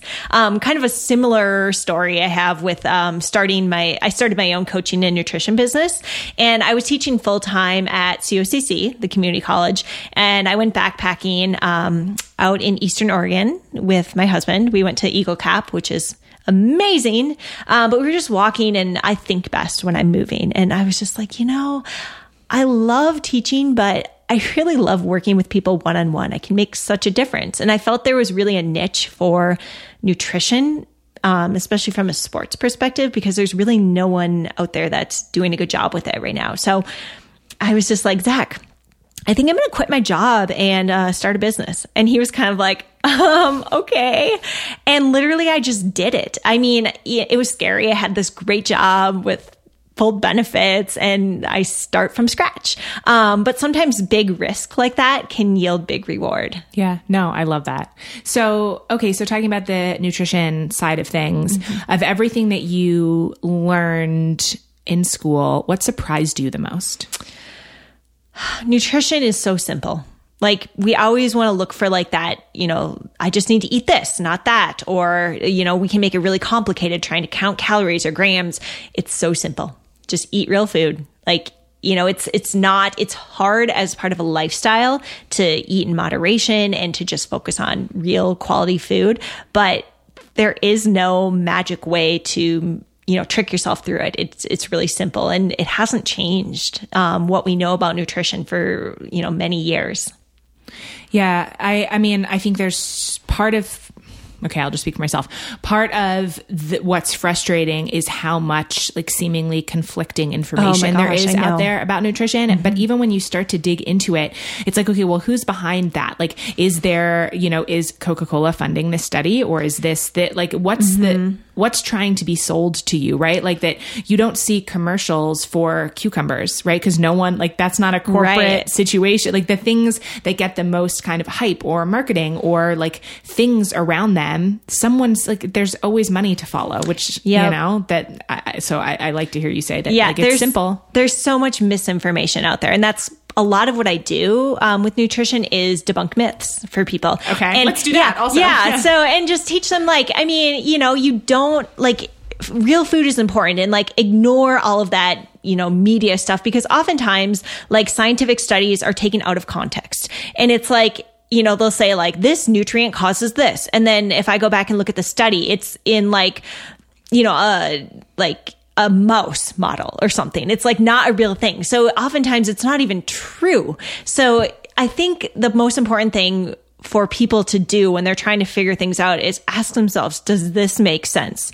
And most of the time it's, it doesn't make sense. And, you know, just kind of ignoring a lot of the, those buzzwords and just like sticking to their gut, like literally, yeah. like eat real food. If you can just recognize the foods that you eat as they grow to the ground, you're going to do a good job. Like, mm-hmm. you, you, know, you don't need to worry about it as yeah, much. Yeah. So what, uh, from the clients and the people that you work with, what do you think are some of the most common myths or misconceptions? Um, right now, I mean, we're kind of, I think the gluten free is starting to dissipate a little bit, but that's one that everyone thinks like it's healthier. Um, and it's not necessarily healthier. For some bodies, it is. If you're celiac, truly, you need to avoid gluten.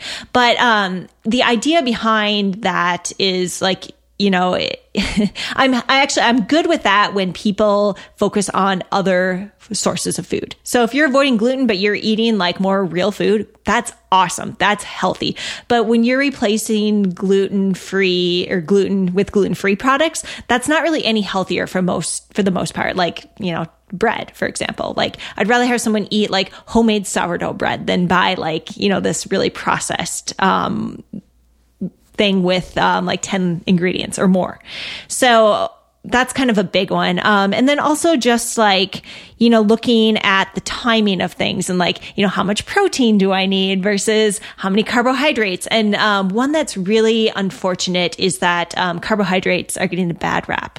And for an athlete, you need carbohydrates. That is the basis of your, your energy and it helps you recover. And your brain alone needs 130 grams a day of carbohydrate. So really low carbohydrate diet is not necessarily a healthy thing or a way to optimize your nutrition for performance. So, um, I think again, there's misinformation because you don't want like to emphasize pasta, bread, potatoes as your carbohydrate. You want fruits and vegetables and whole grains. Um, so that's one thing that I really find myself talking about a lot. And I try to teach people why, not just I do this because I say so, but do this because this is what's happening in your body. Mm-hmm.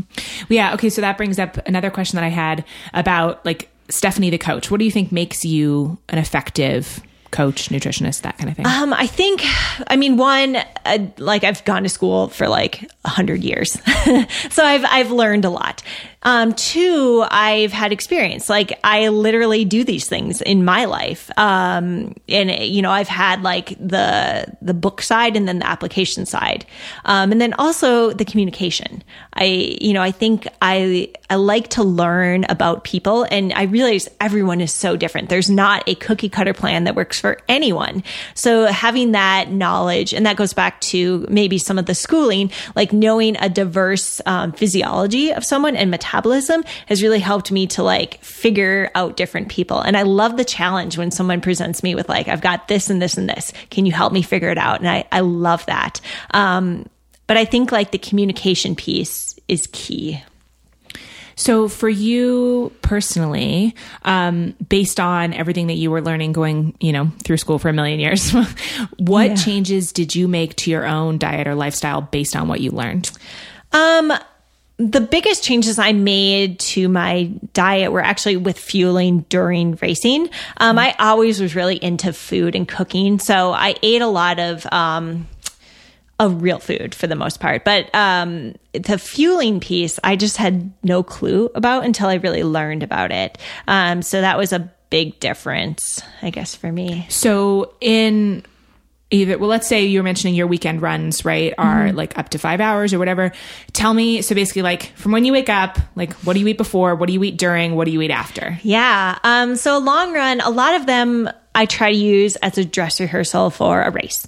Um, so my, you're gonna laugh. Um, my favorite pre-race food is an ocean roll which for those of you who don't know what an ocean roll is, it's like a croissant with deliciousness, um, like cardamom and I don't know, lots of butter in it. It's it's a dense pastry, but it's like croissant dough, so it's like light and fluffy. Um, that's my pre-race, and the reason for that is, I mean, it's it's carbohydrate that is um, fairly easy to quick to get into your body, and a little bit of fat, um, maybe a little bit of protein, not much, but and I can get it down at like three or four in the morning. Like oatmeal at three in the morning is just not happening. Um, so that's kind of my favorite pre race meal, um, along with a banana and like five spoonfuls of peanut butter, probably. So I'll do a little version of that before a long run. Um, normally I, I do make oatmeal and, um, I always make oatmeal with chia seeds and yogurt, full fat yogurt. Um, I mix that all together and then I'll do like half of an ocean roll and coffee, of course. Um, and that's kind of my pre long run um, meal. And I'll bring the the half an ocean roll I didn't eat for after. so that you eat that how far before running? Um, normally as close to I, when I run as possible. Um, I think it's good for me to practice like eating and running because that's an important part of my racing. Um, but like from a science standpoint, anytime between one to three hours before a run is ideal. Like there's no difference in um, performance. I just think if you eat like two or three hours before, you're going to get hungry. So I try to do it as close as possible. Okay, and then you start the run, and what are you eating on a long run or during a race? Yeah, so during a during a race, um, I'm going to be doing mostly gels and blocks, um, 50 miles and down. 100 mile is a little different, um, and I start right away in the first hour, and that's where that's where I made a big difference because you don't feel like you need it. You feel like oh, I just ate breakfast, but what you're doing is you're setting yourself up for later to not bonk. And there's like I could get really geeky science but um, I'll just say that you use um, the different stores of energy in your body differently when you fuel right away for a positive way.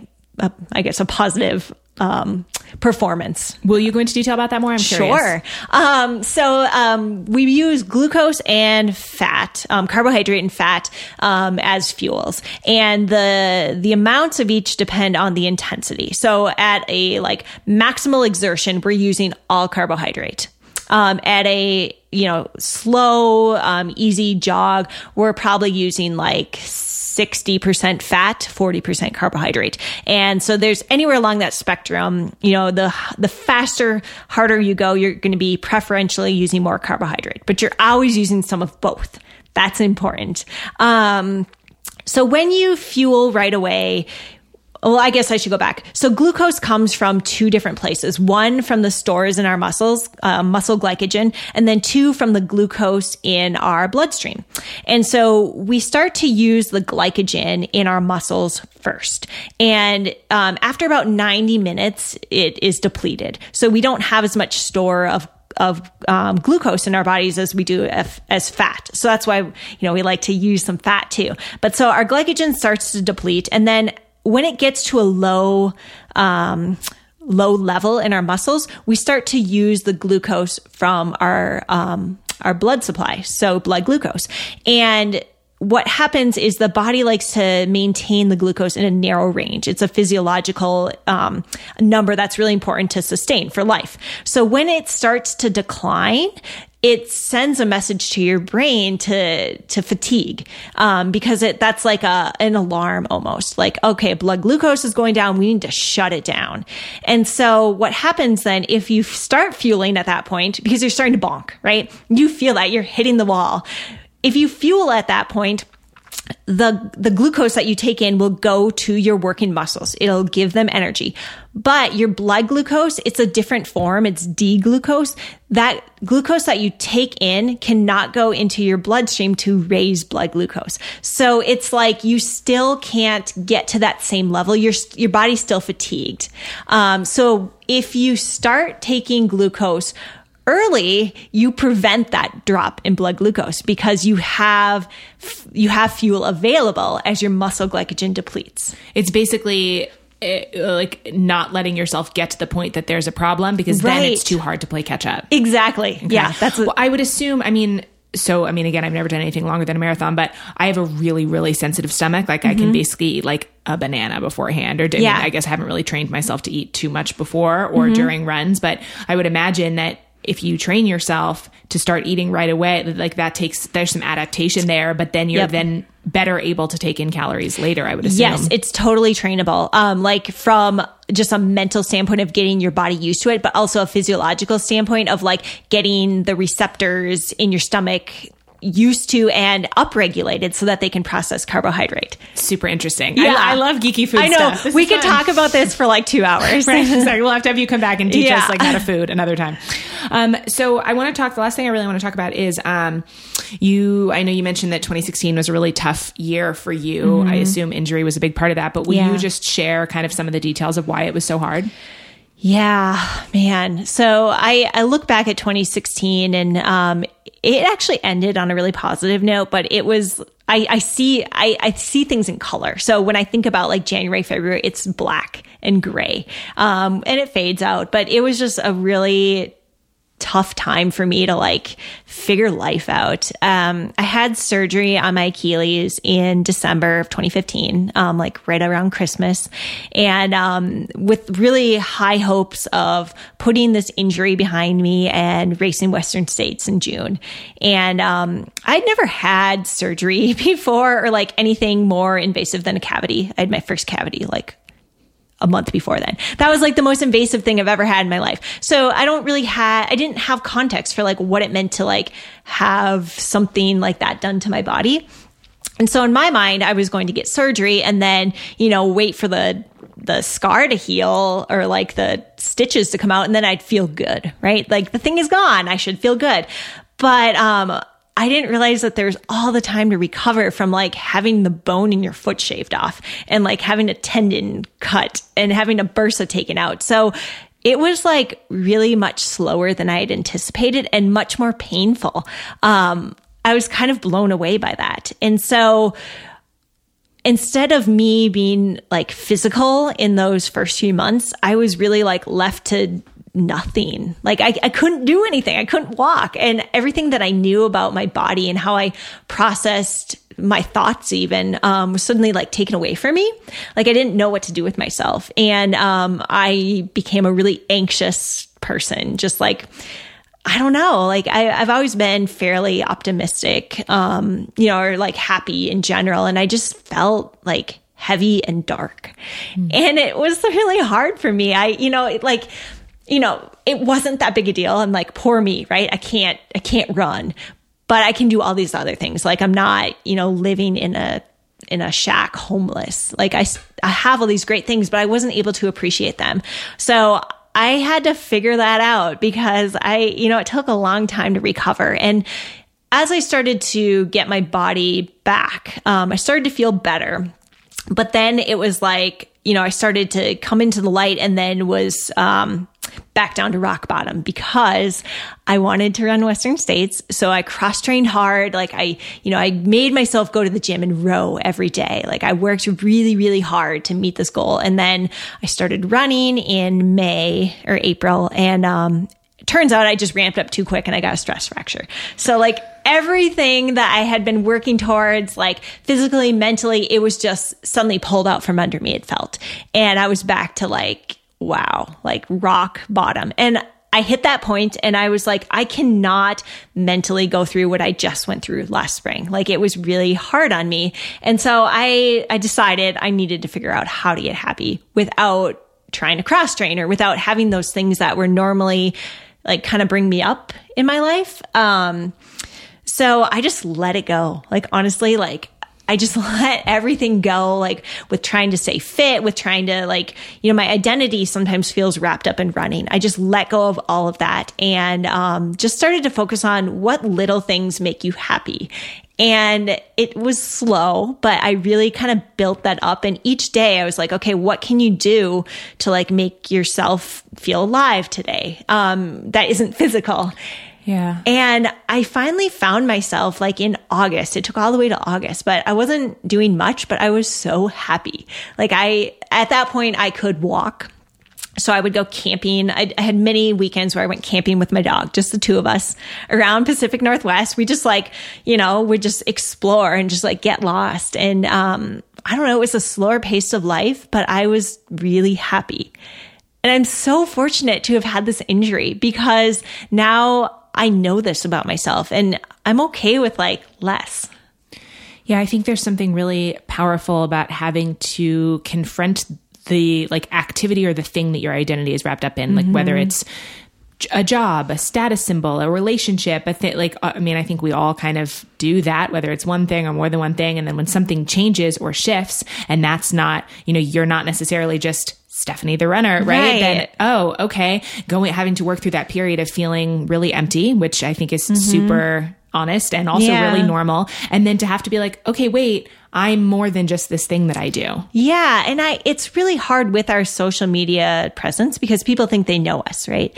And when it's like, you know, I, I try to be authentic in ways that I put out more than just running about me. But when it all comes back to it, people think of me as, as a runner. That's like, you know, how it works. And so I struggled for a while with that. Like, you know, everyone, I don't have this. So does that mean I'm nothing?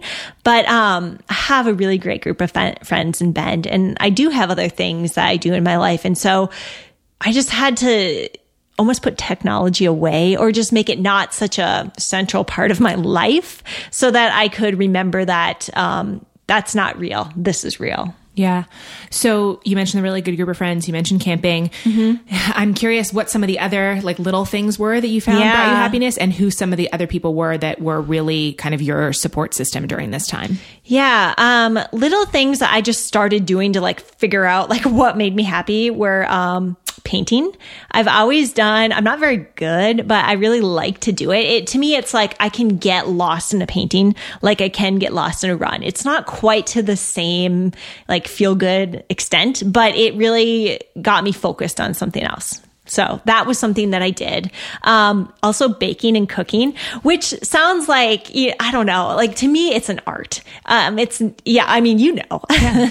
um, and it was really something that I enjoyed doing. In a way, it's physical because you're using your body to create something just in a different sense. So I did a lot of that. Um, I drank wine and I don't mean like I drowned myself in wine, but I went out to like a, you know, a nice wine bar with a friend. We dressed up and like it was really fun to like put on like a dress and like go have wine and talk with a girlfriend. Um, so I did that a little bit more. Uh, because I was home. I also traveled and saw some friends. Like I have a friend from high school um, who lives in Denver, and she has two kids. Um, one is a two year old, and the other is she was like three months at the time. And um, her husband was out of town. So I, I went to visit her and spend a weekend with her and the kids. And that's not something that I would normally do because I don't really have that time. But um, it was really great to be able to reconnect and like see how crazy busy it is when you have two little kids. Man, if I wasn't there, she wouldn't have been able to take a shower. So um, I did that. I visited my parents. We went to the Boundary Waters and we went canoeing, and just the three of us. It was so great. Um, yeah, no, I mean, I love that. I feel like so many of the things that are cliches, like are cliches on the surface, but are actually like yeah. there's truth behind them. Like yeah. we hear about the like finding joy in the little things or like looking at bad things as like an opportunity like doesn't mean that you also probably like didn't throw yourself pity parties and like weren't upset like of course you were but yeah being able to look at something as okay if i'm if i could just for a second choose to look at this as an opportunity what else could i create right like painting right. baking like running a rate like they're all they're all sort of creative in a different way so mm-hmm. being able to say okay maybe i can't walk around, but I can sit here and paint this thing and that's still creating. Or, you know, mm, oh, I have more flexibility in my schedule. Who can I go visit that I did? Like, there's, I don't know, like even that, I feel like mm-hmm. it's an empowering way to look at setbacks. It is. Yeah. And like make yourself happy. Yeah, totally. Um, so that's a good place, I think, to start to wrap up. Um, the way that we end these, as you know, are with what we call community questions. So mm-hmm. they're nine kind of rapid fiery questions that the listeners want me to ask all of our eight guests this season. If you are down All to right, answer some totally. random questions. all right. If you could only watch one TV show for the rest of your life, what would it be? Oh my gosh, I'm so not a TV watcher. Okay. Um, you can say nothing. You I, can, nothing. Uh, you know. I'm kind of into the Netflix um, original series though. So all of those, I guess, are probably something I would watch. But um, actually, I take that back as I'm thinking it through. I like John Oliver. Yeah. Speaking of Netflix and things that I've been watching on Netflix, um, have you ever seen Chef's Table? I've seen episodes of it, but I haven't actually watched it consistently. There's some ones in the new season that are so good that I think that you would love. It's just yeah. like the most beautiful food, like just. Oh, I'll have to good. save that for when I'm traveling because that's yeah. when I usually watch Netflix. Totally. Um, okay, so the next question of everything that you've spent money on in the past few months, what's the one purchase that has made you the happiest or the thing you're most glad that you spent money on? I spend my money on experiences and I, I love that. Um, so the, the thing that I just recently spent money on, I haven't been on this trip yet, but um, my husband and I bought tickets to Nepal for six weeks um, in this this next fall, and I already know that's going to be an amazing experience for me. So it's so funny. I had never really spent much time thinking about Nepal. And in the mm-hmm. last like three weeks, I feel like it's coming at me from everywhere. Like people are going, or someone I just started following on social media was just there, or this person, you know, did the Everest Base Camp. I don't yeah. know what the universe is telling me about Nepal, but what are you guys going to do there? Oh my gosh. Um, just trek like it to me, so when I was injured, I watched um, more TV than normal, and um, I really like documentaries, and so I watched a lot of like mountaineering disaster movies. And I know that sounds really bad, but it just like to me, it was like so inspiring almost. And I was like, okay, don't get too into mountaineering because this is not a sport you're going to take up. But um, just you know, I lo- I watched a lot of the Everest um, documentaries, and I just I mean, for that's one reason, but um, I just want to be in that environment and experience it. Oh my gosh, I can't wait. Please take a lot I can't wait. I well, we're going in the fall if you find yourself with some free time. um, what's something that only those in your close inner circle know about you, or that people who only know you through social media would be surprised to learn? Hmm. Uh, I, am kind of an open book, so that's a little bit tough. Um, maybe that I'm not like I'm not super serious and um, like regimented about running and training and results. Like, I mean, if you were to like be a fly on the wall in my day, I don't talk about it really at all. Um, I mean, I run and like but I run with my dog. And it's not like, to me, it feels like training. Like, I think people sometimes get a sense that I'm really like, type A with that, which is funny because I'm a type A personality, but I'm I'm really not that way about like running. Like I kind of am turned off when it starts to become like too big of a deal or people just talk about it all the time. Yeah. No, I, I mean, I agree. I think that's something that as an outsider, and it's not about you specifically, but I think people would think, oh, someone that's been this successful or that this is a part of their kind of job, livelihood, whatever big passion would be like really obsessive about Yeah. it. And through, I mean, throughout this whole conversation, I think it's really clear that you're not. No. Yeah. And I think that's important for longevity. Yeah, no, I think so too. I mean, that you don't burn out. Yeah. Yeah. Um, what's something that you're not doing because you're afraid? Mountain biking technical trails. I love everything outdoors and I love mountain biking, but I'm afraid of crashing. And That's um, fair. it is, but I know, I know I can do it. Um, and it, I'm almost afraid of like to, I'm afraid to do it because of the stress that I might fall and like hurt myself. So, um, yeah, I, I think like it's a really cool thing that I want to get better at, but I am afraid of, I don't know, rocks, lava rock. What's the one song that you always turn up and sing along with when you hear Oh, it? 80s 80s music uh, madonna or michael jackson um i like i turn up the music when i'm in my car by myself all the time but like 80s music really gets me Yeah, I love that. That's your jam. um, what's something that you really love about yourself? i love that i'm adaptable um i think i really could be okay in any situation or any place that I lived. I mean, I'll definitely pick living in the mountains, but I think if I were living in New York City, I could be happy. So I think I am able to find the, the things that make me happy or, you know, are important to me in my life, um, given any situation. That's a good answer. Um, how do you typically spend the first hour of your day? What does that look like for you? Head down. No, just kidding. Um, drinking coffee. Well, I wake up, like, you know, stumble into the kitchen, make some coffee, open my computer, um, to read the news. I, I grew up reading the newspaper. So I really like to, to start with that. Um, so I'll read the New York Times and then start to answer emails. And then after about an hour, I'm ready to like show my face in public. Right. This is your don't this talk to me. this is time. my hatching time. yeah, and you're allowed to do that also. So that's fine. Um, okay, so the next question is about books. Which book or two or three books of any genre would you say have either had the biggest impact on you or that you reread or recommend the most? Man, I I mean, I love books that are um real life stories. So anything Jon Krakauer, I I mean, I just I've read those books over and over again. Um Probably my favorite book that I can remember growing up that I still have is Where the Red Fern Grows.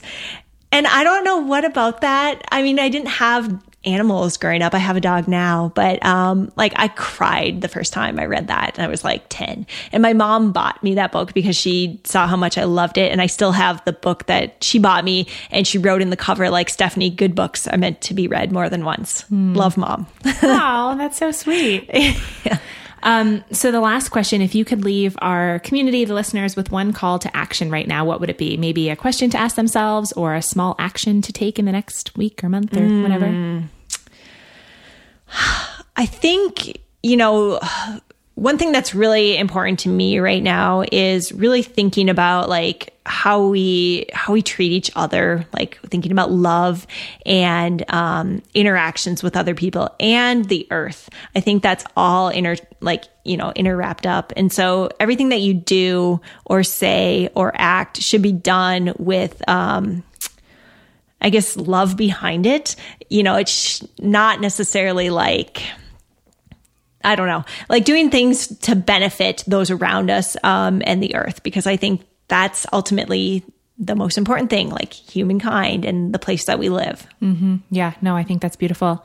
What's the best place for people to find you and say hi? And maybe as far as social media goes, do you have a favorite way to connect? Um, probably Instagram is my favorite. I love photos. And yeah. it's so happy. So Stephanie Marie Howe on Instagram. Um, my website is stephaniehoweViolett.com and I have just a bunch of stuff on there right now. Um, I have a link to my email.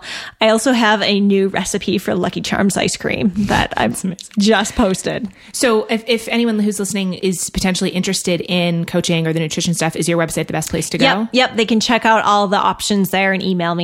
Okay, awesome. Thank you so much. This was so fun. Thank you for having me.